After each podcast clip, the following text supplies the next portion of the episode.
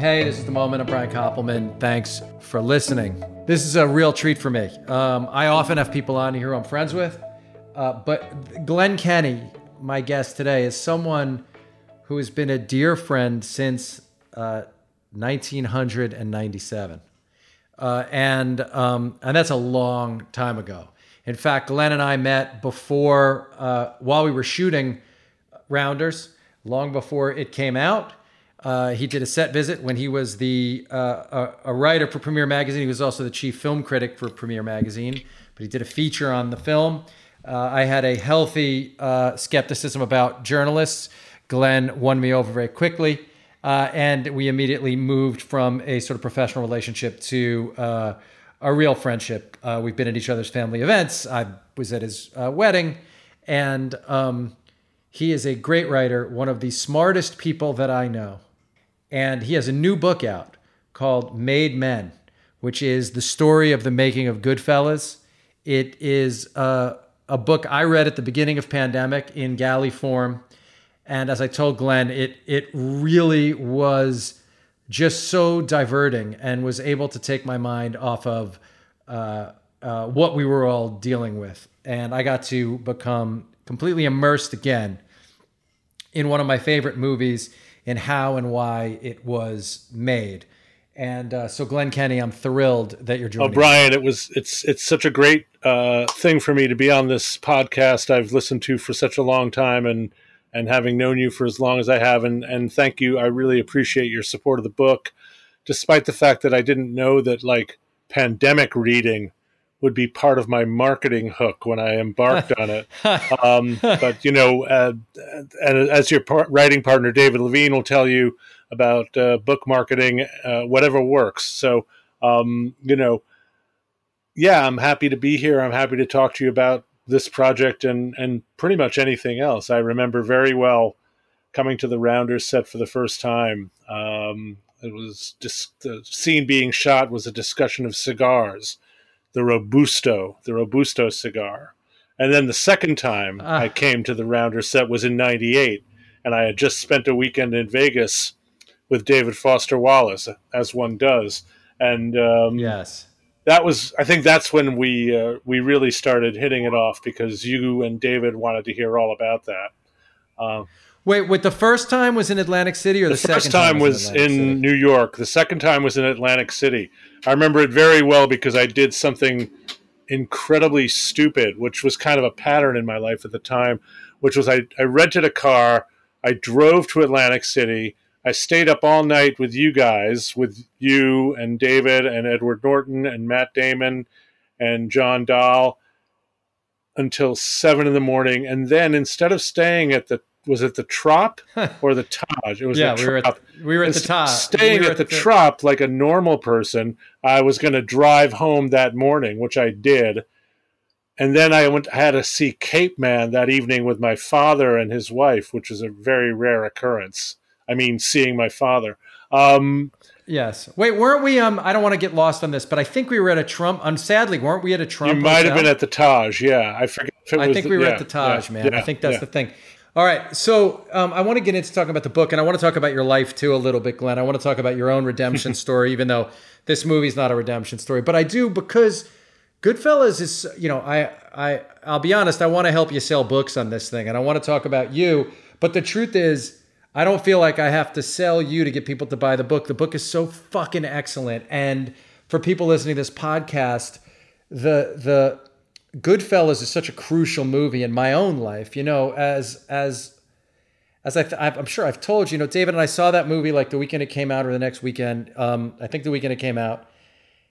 And it was such a jarring experience. And I've thought about it this way a lot. And I want to start by asking you this. Like, in a certain way, I remember even the night I saw it, and you talk a lot up in the book about the way people received it initially and how it's been received over time.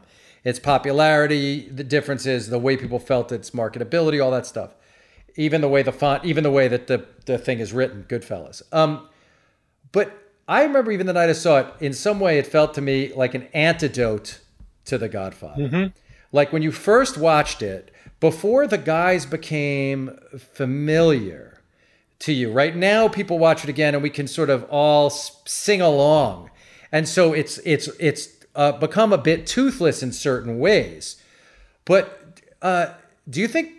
How do we get people to understand, or how did you want to get people to understand, in a post-Sopranos world, how subversive the movie's take on these guys uh, uh is?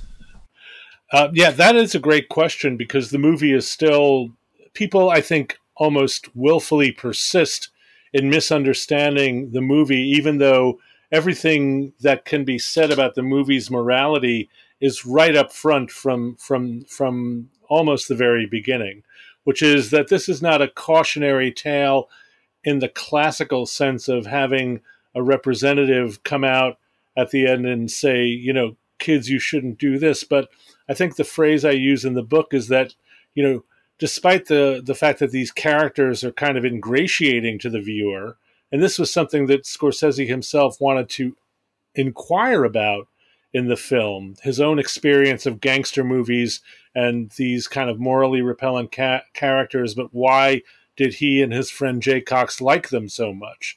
Not just because the filmmakers were trying to make you like them, but what is the inherent appeal? But the other dynamic that's always at work in Goodfellas is that you can get off the bus with these guys anytime you want because they give you plenty of opportunities. From the the first scene of Henry Hill as an adult has him and Tommy DeSimone setting up this uh, truck heist scheme that depends on its credibility uh, f- by blaming black African Americans for the crime that they're actually committing and um, this is you know and yeah and using and and and using the yeah, n word yeah, actually very repellent kind of thing that they just do in a very cavalier way and shrug it off. Whatever is expedient for them is good. And this in a way is actually kind of a mini history in in less than a minute and a half that one scene of of you know of of race relations in New York City specifically where the the crime is always blamed on on on the blacks and you know you have these Italian Americans who it's it's examined to a certain extent in gangs of New York, you know, were themselves a loathed uh, race, uh, ethnic class in the United States in the 19th century, but they were still at least a couple of rungs up uh, ahead of African Americans. Right. I mean, you know, imagine when when when Tommy says, "Imagine that a Jew brought afraid of to date an Italian." Right he's giving you both sides of that right there in, in that later moment in the film. Right? And and as a half Italian American myself, I can I can attest to the fact that Italian Americans uh, always have a very finely honed sense of grievance about pretty much you know anything you could imagine. So you know there is that sense too, but you know what they do is what they do, and it's often not just morally repellent, but you know repellent from the point of view of, of what's acceptable in people's personalities, not just nowadays, but but then, you know.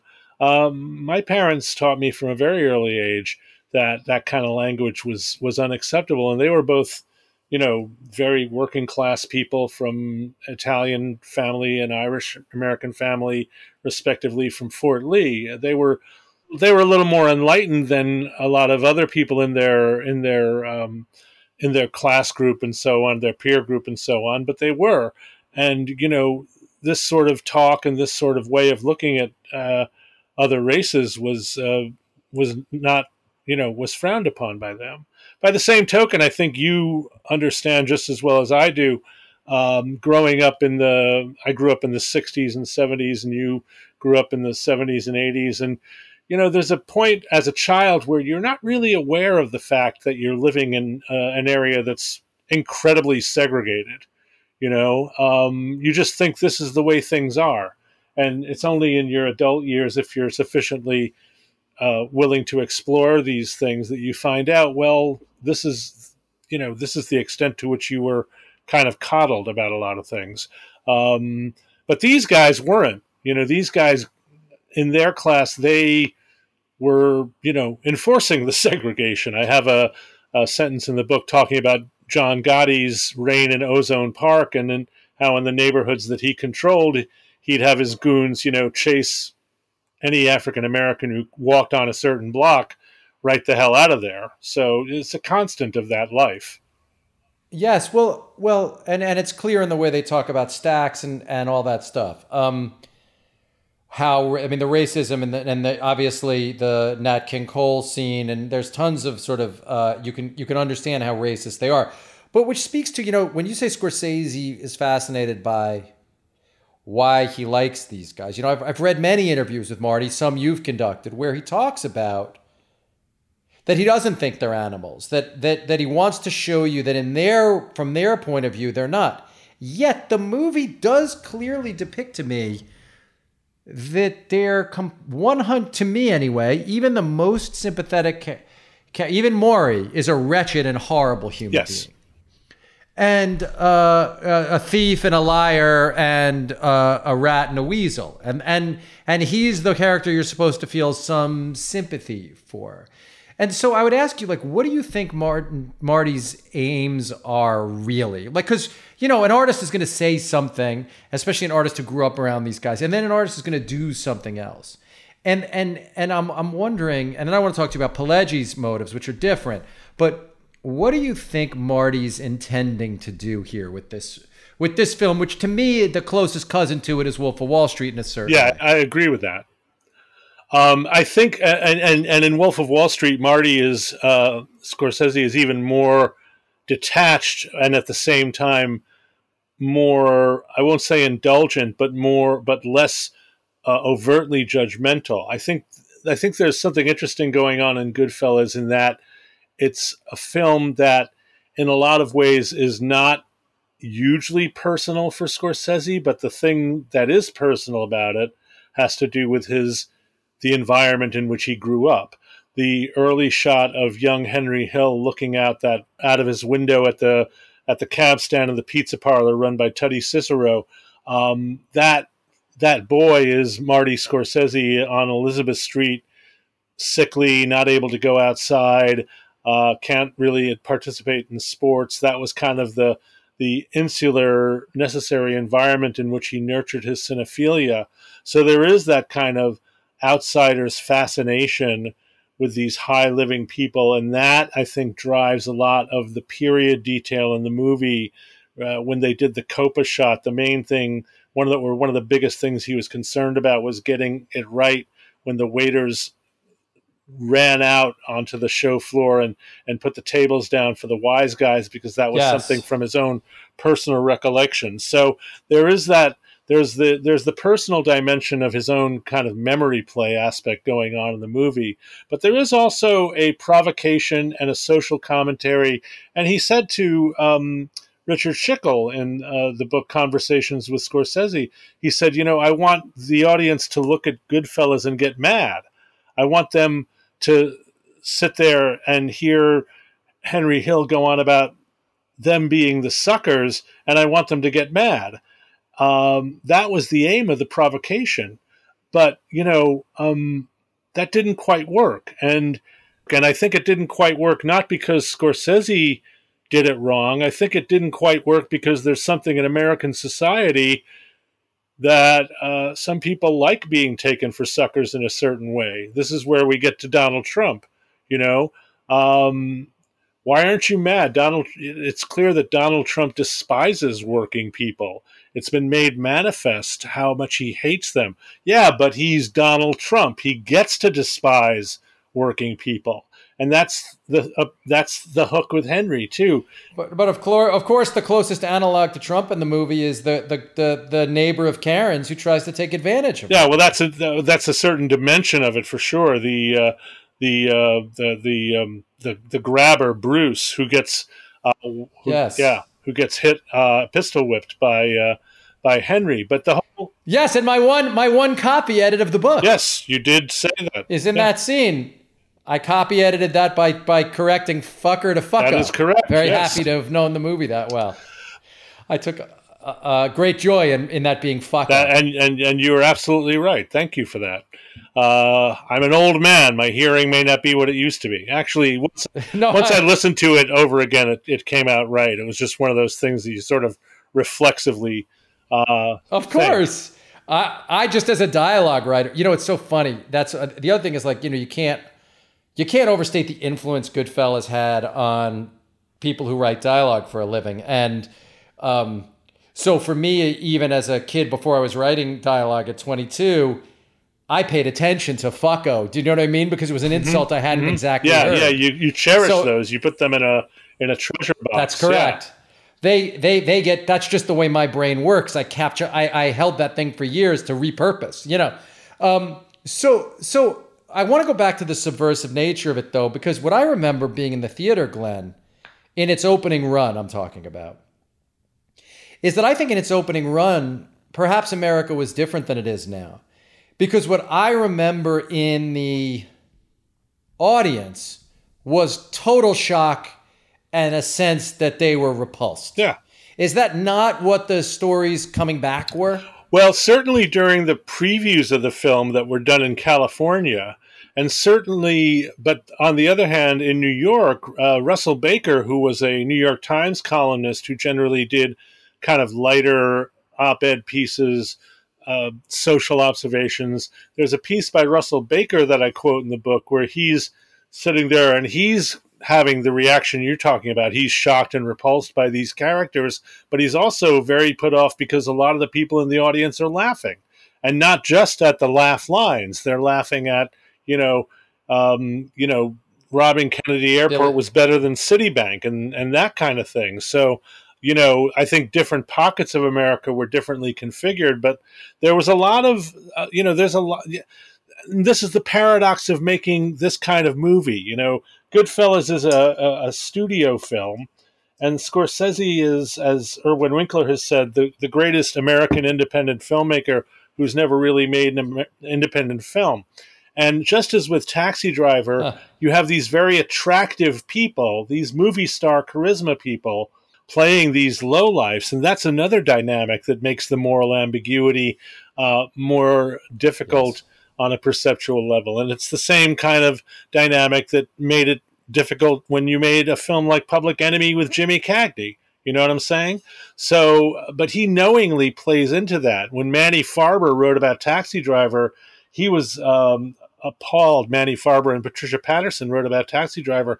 They were appalled by De Niro as Travis Bickle. They thought the film was trying to have it both ways, failing to recognize that this was a sort of a time honored Hollywood convention that Farber himself had, you know, in a lot of ways given approval to in his earlier criticism.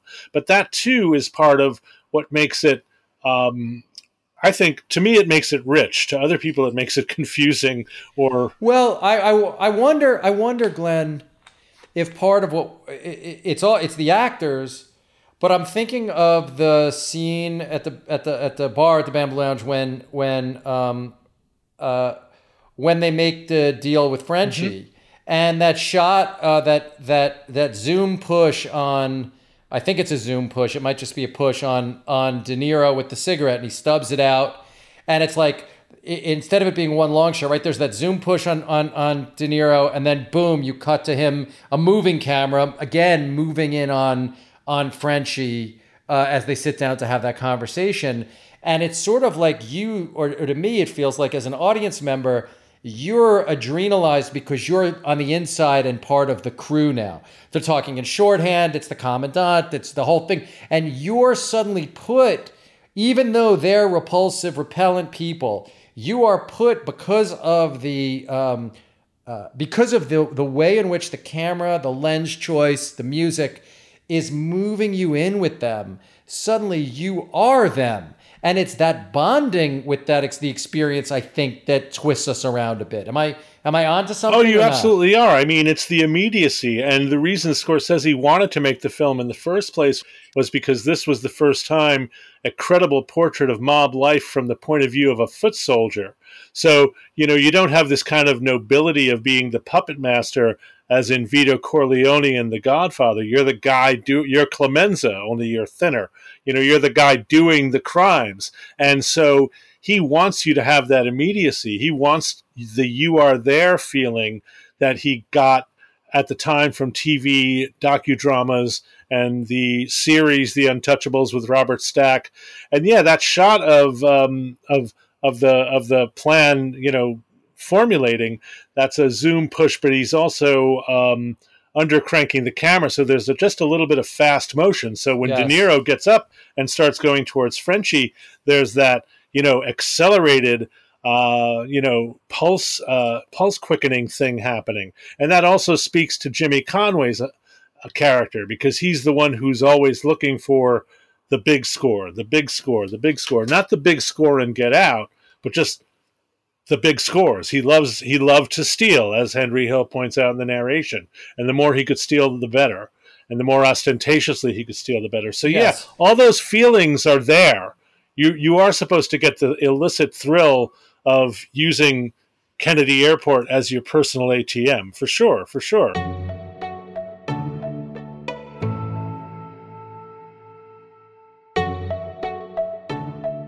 It's funny when you think about Wolf of Wall Street, what you said about Scorsese having more distance. You know, I thought the people who felt Wolf of Wall Street glor- glorified uh, the world it was depicting, I really feel like that's uh an invalid opinion. That is a misreading of the movie. Whereas I, I think in Goodfellas, it's more of a problem to tease out where the authorial intent is in depicting this question. Well, crime is exhilarating, or it can be exhilarating for a person of a certain type. I mean, I quote the epigraph. The um epigraph at the beginning of my book is a quote from Jean Genet, the uh, criminal and thief turned uh, writer, whose books are hymns to crime. You know, they're hymns to immorality, and they, you know, while they achieve a certain political dimension over time, the initial books were not even you know they had a philosophical perspective but they weren't even talking about you know it's great to steal because you're screwing the capitalist system it's just it's great to steal it feels good you know it's exhilarating Well, well, this is great. Okay, this is a great thing. So, The Godfather posits uh, the pezzonovantes are criminals in their world. They, uh, the 90 calibers, they uh, control us like uh, puppets on the end of a string. And, uh, and in fact, people like us uh, have no recourse. I mean, that's sort of said in Goodfellas, but in a different way. In Goodfellas, it's about among the criminals. But in The Godfather, it's the establishment have left us to survive in unsurvivable waters. And so we're going to do whatever we have to do. And there's honor in, in grabbing a hold of this and protecting those around me by whatever means necessary. There's honor. And I think that was the prevailing notion in America about a certain kind of gangster from 1972 until 1989. Yeah. And uh, and I think that Goodfellas changed it 180 degrees. Can you talk about that though? About about the thematic differences and and and whether you think I've really never heard of Scorsese talk about The Godfather. And so how do you think he grappled with it or was he grappling with it at all? Well, I think that they're two different worlds, and I think certainly Scorsese. I mean, Scorsese and Coppola, they're not, they aren't super close friends the way that Coppola and George Lucas are, but they certainly have a lot of admiration for each other. They certainly have a lot in common.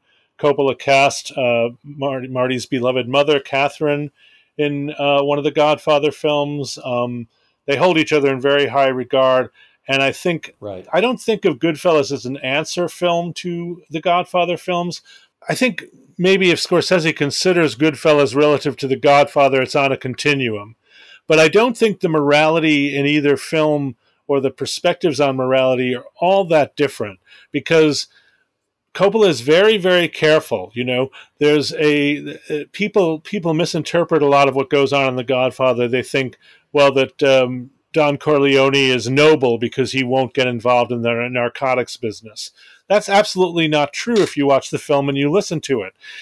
Don Corleone takes the stance of nobility when he's explaining himself, but when he does explain himself, he does it in the he does it in the terms of self-interest. Now, arguably it's an enlightened self-interest, but it is still self-interest. He says, "No, I don't want to get involved in narcotics because I cannot afford to alienate the people Yeah, the politicians in my pocket would react differently. Yes, but but I'm gonna sorry, I'm gonna have to pick you up a little on this. In my own opinion, uh, that first scene, the first series of scenes where he um, is disappointed in Santino that Santino is is not faithful to his his his wife.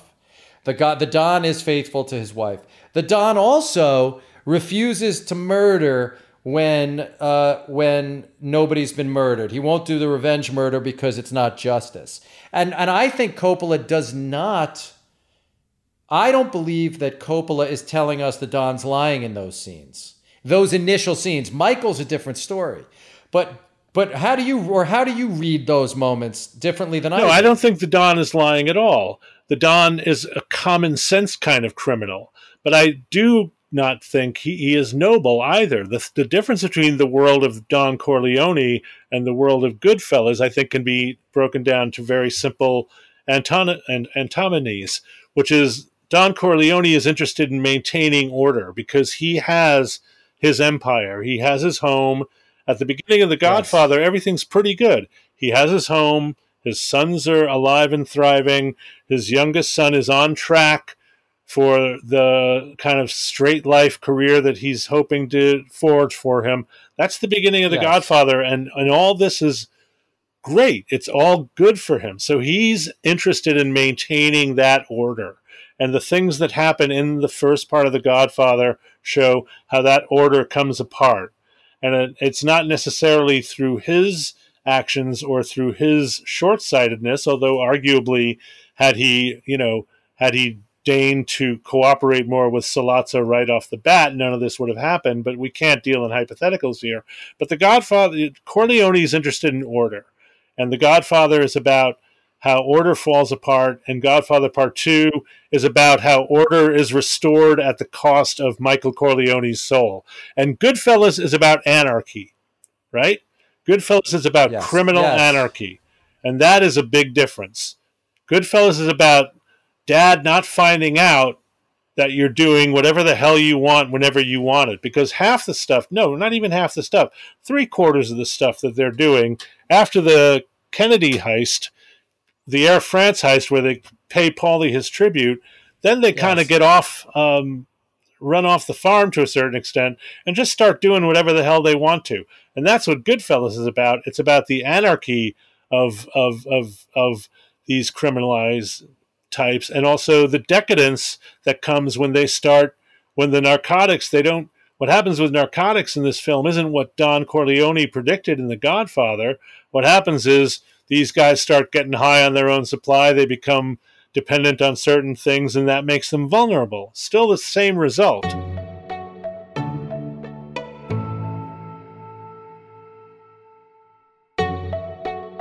In a, in a certain way, and you talk about this uh, in the book so well, but you know, in terms of the different, you know, you separate it out. You talk about the screenplay, you talk about the making of it, you talk about the editing of it, you talk about the marketing of it but the screenplay is so non-traditional to me. You know, the the the whole jail sequence, which is incredible, really doesn't move the plot forward at all.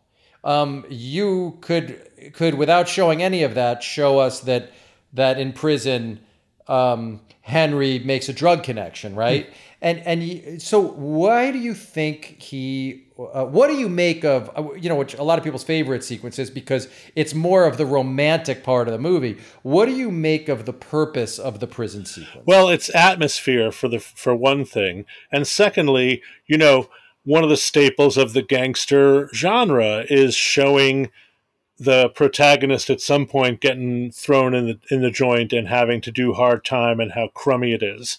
And so the the sequence in the God in, in Goodfellas really flips the script on that. And it comes directly from Hill's book, this whole idea, and it also speaks to the uh, what's the Monty Python line? Well, the, the corruption inherent in the system. Because these guys, in the book, it's even more outlandish. These guys aren't even in the prison in the book. They're on a like right. a they're in a kind of Holiday Inn type of dorm outside of the prison walls, which you know maybe they thought would have been too outlandish, but they also needed him to be inside to be doing the drug dealing and so on. So um, you know, but there is. It's interesting because you feel like you know Scorsese has often been quoted as saying uh, he's not interested in plot, but he's interested in story, and it's certainly true that Goodfellas does not have a plot that you you know where where you start off with Right. an aim and the hero achieves the aim or is thwarted in the aim and then you know what, whatever Mamet would say about you know dramatic Yes. storytelling does Yes. not this is not adhered to in in Goodfellas script at all because it is drawn from life, but also um, the script does not ignore dramatic or narrative conventions as much as people might presume it does. I mean, there are these dovetails that are very ingeniously woven into the script, such as when uh, when Henry and Tommy are committing arson at the Bamboo Lounge, and Tommy brings up the idea of a double date, and this leads the way to Henry's meeting Karen. These are kind of seeded throughout the film. They're not in the book. In the book, things happen more so than in the movie as they happen in real life. Things just happen. There's no, you know, Yes. Well, uh, I was going to ask you this question. What do you make of Scorsese as a writer? Meaning the because to me the tone of the Pileggi books, both both Wiseguys and Casino. I read Wiseguys as soon as it came out, way before there was a movie. I read Wiseguys and was fascinated by it. But I felt like it was this very sort of conversational, very um, it it it it it is not really a page turner in the way the movie is. Um, the tone feels very different to me. The, um, uh, and is it a writing or a directing thing? Like, what do you think Scorsese's role is when he's listed as a writer on one of his movies? How does that different from when he's just listed as the director? Well, there's a there's a two pronged uh, answer to this question. Let me talk about Wiseguys, the book first. I think that Pileggi is a very underrated writer, uh, and in part, I think he's underrated because he is so kind of meticulous and sober. Um, he he doesn't he doesn't make presumptions. He doesn't uh, make up stuff for the sake of a snazzy phrase. And yet, at the same time, when you read Wiseguy, you are always drawn into the different voices of the book. The main voice is Henry Hill, but he does have Karen in there. He does have Henry's girlfriend, and they all have their own individual voices that are really well drawn, and they're well drawn in a way that you don't get from just transcribing. And so he's subtle, he's nuanced, but again, his um, his feeling was when he found Henry Hill was that the guy was a gold mine because most gangsters that he knew, gangsters that he talked to, and he had talked to a lot of them over a period dating back pretty much to his being a kid before he was a, even a writer, uh, are kind of taciturn, don't have great memories, and if they do have great memories, they're not interested in sharing their memories with you. So, um, you know, to find Henry Hill, who had this amazing memory, at least at the time before alcohol put worms in his brain, um, Yes. you know, Henry Hill was a gold mine. You, you, as a reporter, as a writer, you dream of meeting a Henry Hill. I know a guy in my neighborhood who, you know, uh, used to be a uh, hotel union organizer in New York in the 1970s, 1980s. And, you know, if I had his permission and a tape recorder, I could be Studs Terkel Sure. with this guy, you Right. know, but, uh, you know, but he's a friend. I, I'm not going to do that to him. Uh, he has a sandwich named after him at Esposito's. That's the kind of person Awesome. he is. So, um, but so Henry Hill is, is a gift to any journalist, and so Nick knew that when he when he met him, and you know he kind of worked that through Wiseguy. I think at the time of the film, Scorsese had not had his own name on a script in some time. He's not often credited as a co-writer, even though he was, for example, the co-writer of the revised script for Raging Bull. Uh, Robert De Niro and Scorsese took Paul Schrader's script for Raging Bull, went to a Caribbean island and, and rewrote that in about four weeks. And uh, the script is still credited to Paul Schrader. As a writer and a member of the Writers Yes. Guild, you understand how these things often work. Well, I'm sure Scorsese didn't didn't uh, um, or I imagine he didn't apply to get credit on on on that one.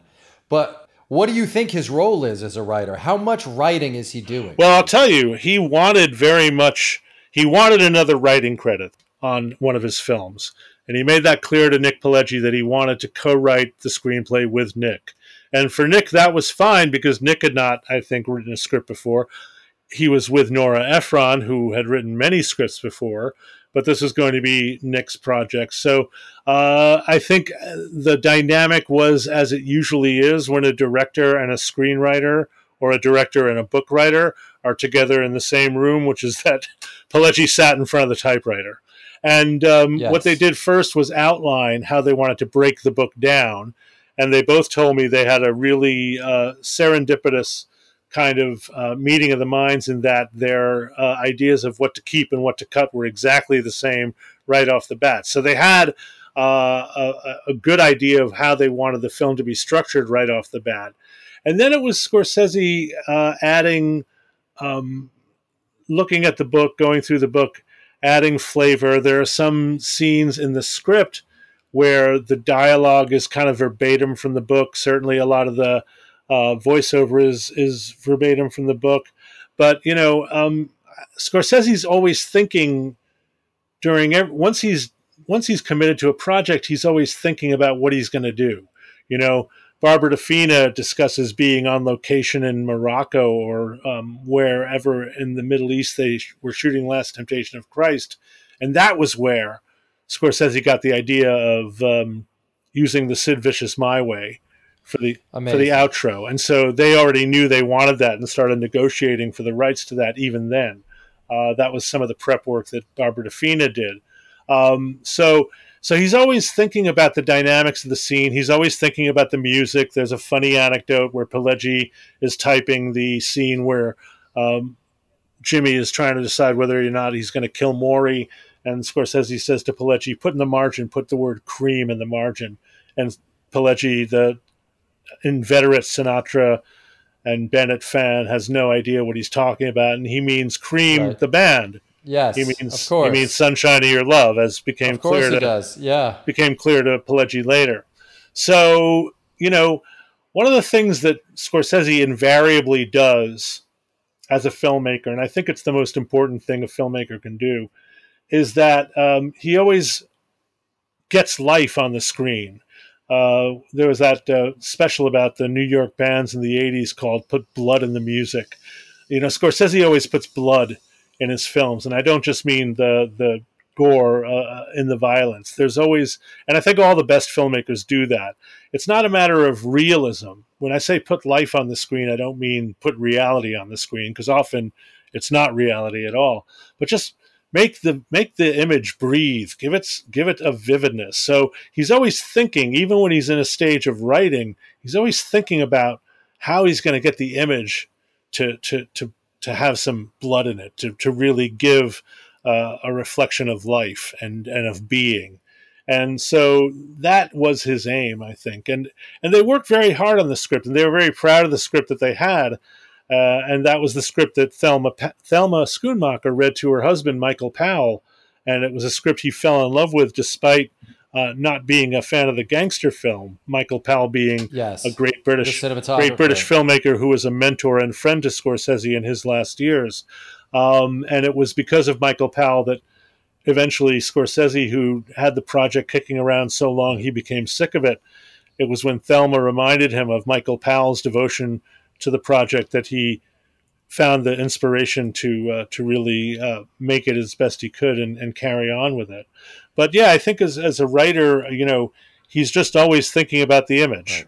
You know, and then they take the script and they take they show the actors, and the actors have their say. They have their way with it to a certain extent.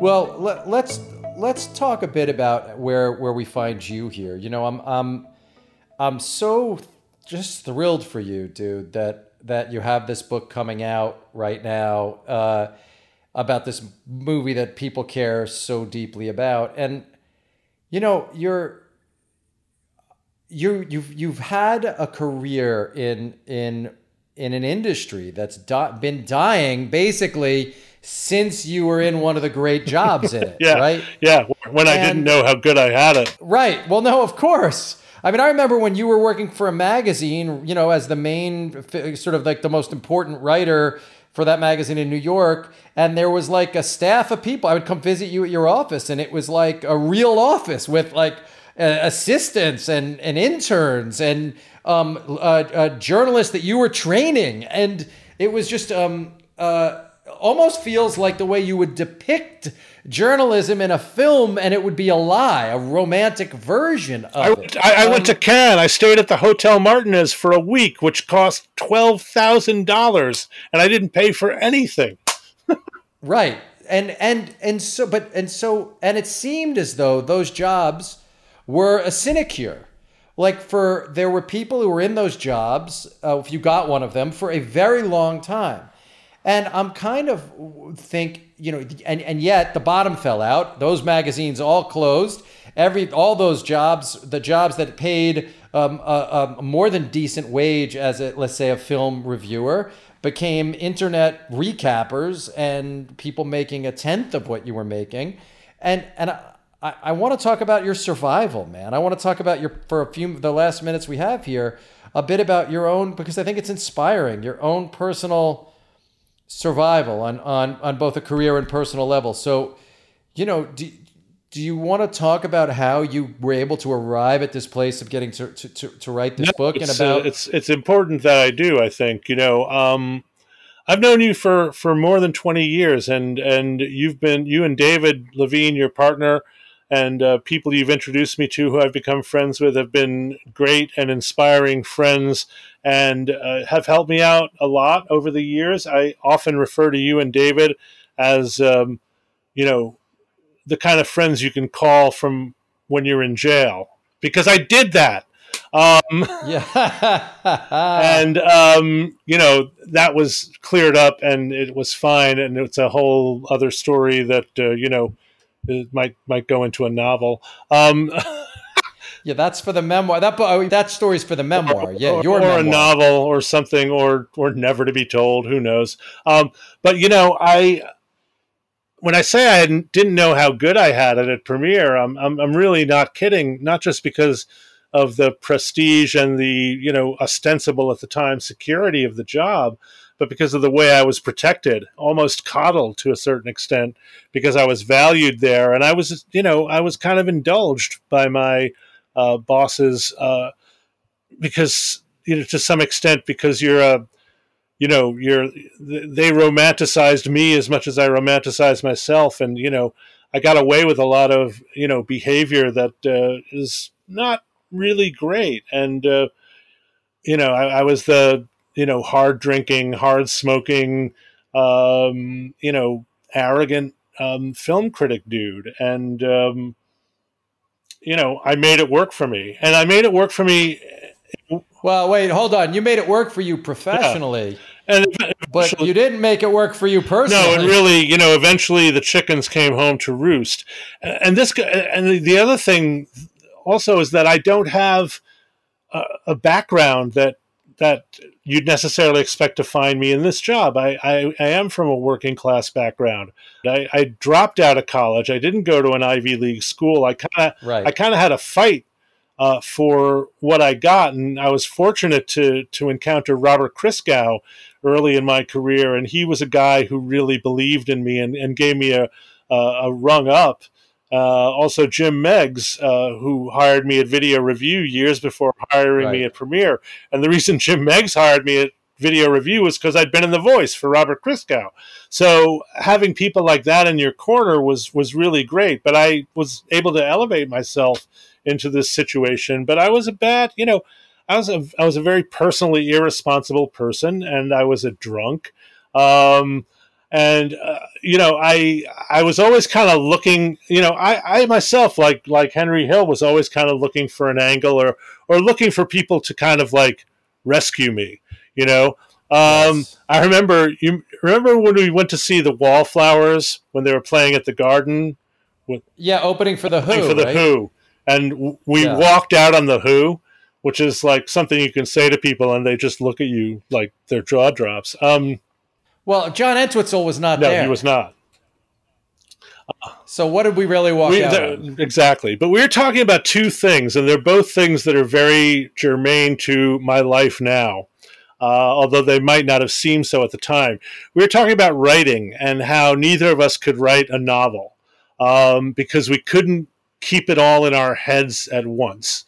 And we could do short stories, but the whole idea of a novel being this giant entity that you could actually yes. do escaped us. And we both talked about how, not in an aggressive way, but we both talked about how we both envied David Levien, your your writing partner, and we talked about it. Uh, we talked about that inability to hold the entire idea of a novel in our head, uh, in contrast to your writing partner David, who had written a couple of novels by this time, very yes. good novels, and we admired his ability to do so, and we were flummoxed by our inability to do so.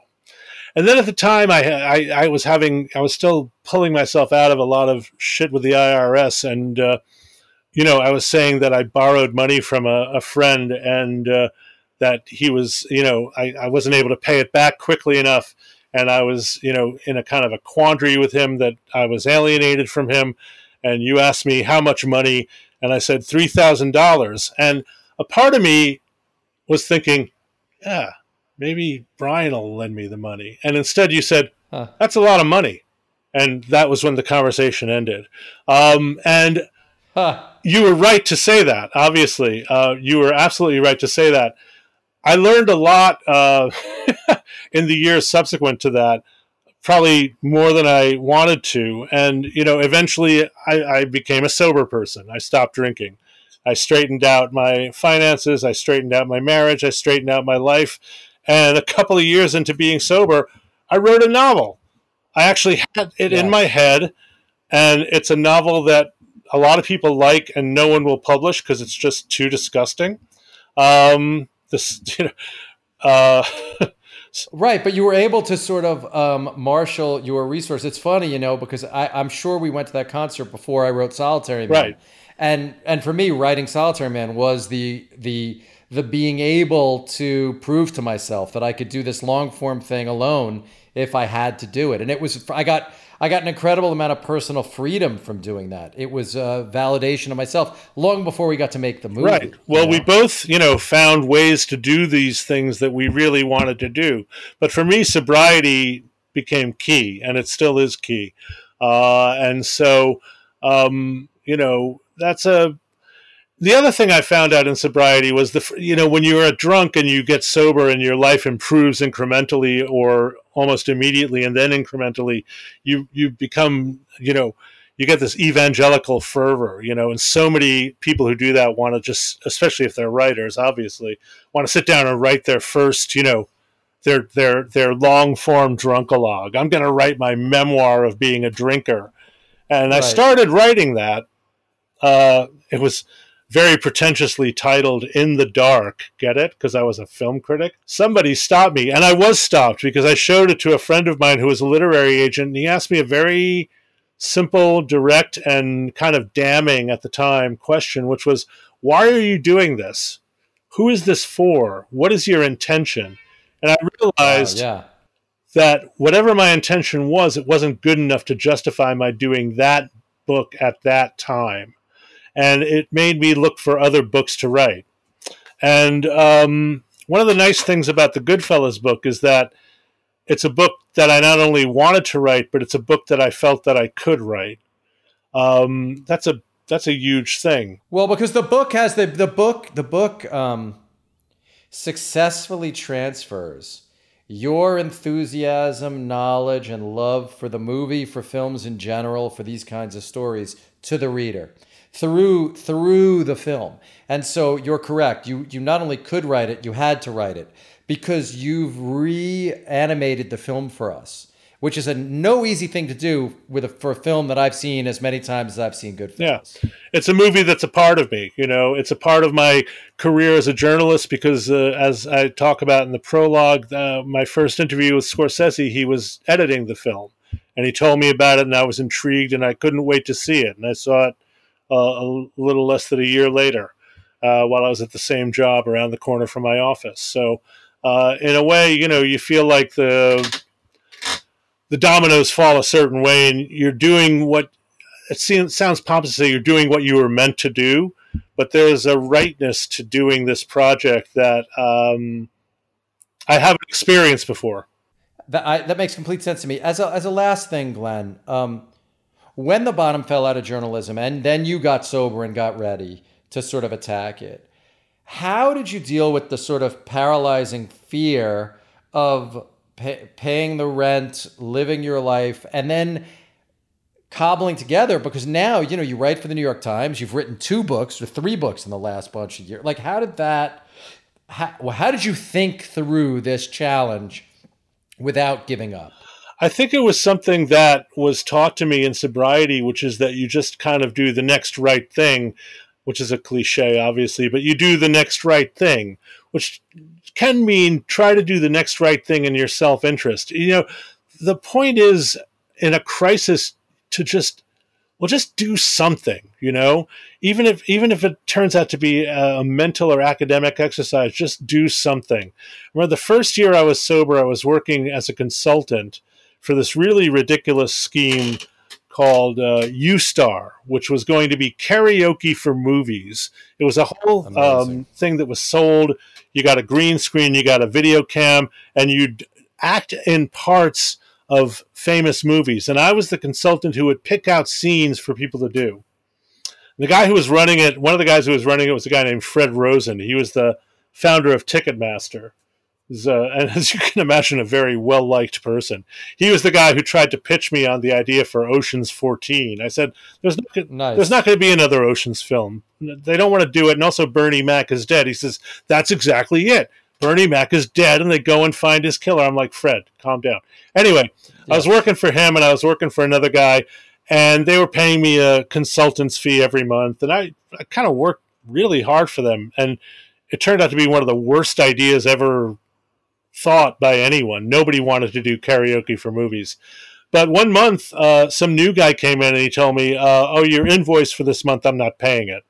And um, the guy who was supposed to be my protector in that gig was off in the Virgin Islands and unreachable. So essentially, I had you know my nut money taken out of my pocket, and I was like, oh. "What the fuck am I going to do?" I, there was nothing, you know and I took a job doing deck demo. I, I, I, I took a job with some other sober guys, and we went on this uh, rooftop in Fort Greene and took about took apart all these roof decks that were in violation of city code. But I'm like, I'll do it because there's nothing else. There's literally nothing else. And you know, yeah. I got I got paid. It was money. It wasn't enough money, but it was some money. And I wrote a little bit about it uh, on my blog and, you know, I was fortunate, uh, you know, and I remain fortunate that I'm married and my wife helped out a bit. And as long as we could just make the effort and do some things and keep our heads above water until something viable came along, which it did. That's that's it. The you know falling into despair, going out and getting wasted, none of that's going to help. The point is to put one foot in front of the other. And all the time, you know, over the past 10 years, 10 and a half years now, um, that's kind of been my uh, motto. You know, it's funny because, um, and this is to a certain extent talking out of school, but, you know, uh, a lot of sober people I know, and uh, the, the recovery movement has moved over to Zoom meetings and things like that. So it's all virtual, but they're kind of going nuts without human contact uh, without direct human of contact. Course. And it's this it's it's it's upsetting to see, but you know what I try and say is you know come on this is really where one day at a time kind of kicks in you know um, it's not always going to yes. be this way and if you can just stand it for these 24 hours and just talk about it you'll be better and for me that's been helpful in in the pandemic but that's um that's a true thing and of course, you know, it was uh, was seeing a scene in Shutter Island that kind of gave me my white light moment. I know a lot of people don't like that movie, but uh, you never know where it's going to come from. Sure. Well, uh, you never know what it's gonna, where it's going to come from, but if it comes from Glenn Kenny and it's the written word, it's it's of quality. And this new book, Made Men, uh, the making of Goodfellas, is really uh, essential reading if you are somebody who listens to this podcast or watches Billions because uh, Goodfellas, it is really um, it, is really a, a, crucial piece of what uh, Dave and I uh, Dave and I do. Glenn Kenny, thanks so much, my friend, for being Brian. Here. As always, we're ending our conversation, and we could go on for another three hours, but we'll. I hope very much to see you in person soon, my friend. And you too, pal. Everybody, you can find Glenn. He's a great tweeter uh, on Twitter. You can find me at Brian Koppelman. You can email me the moment, bk at gmail.com, and we will see you next time.